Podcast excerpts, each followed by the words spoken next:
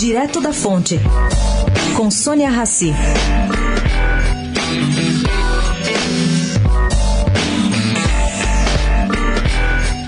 A Argentina pressiona o Brasil para adiar novamente para dois mil e vinte e três o funcionamento do livre comércio no setor automotivo. O acordo bilateral prevê que isso se faça em dois mil e vinte. Tudo bem, gente, a Argentina precisa melhorar suas contas externas e o Brasil tem papel importante, já que tivemos um superávit de oito bilhões de dólares no comércio bilateral em dois mil e dezoito, só até agora.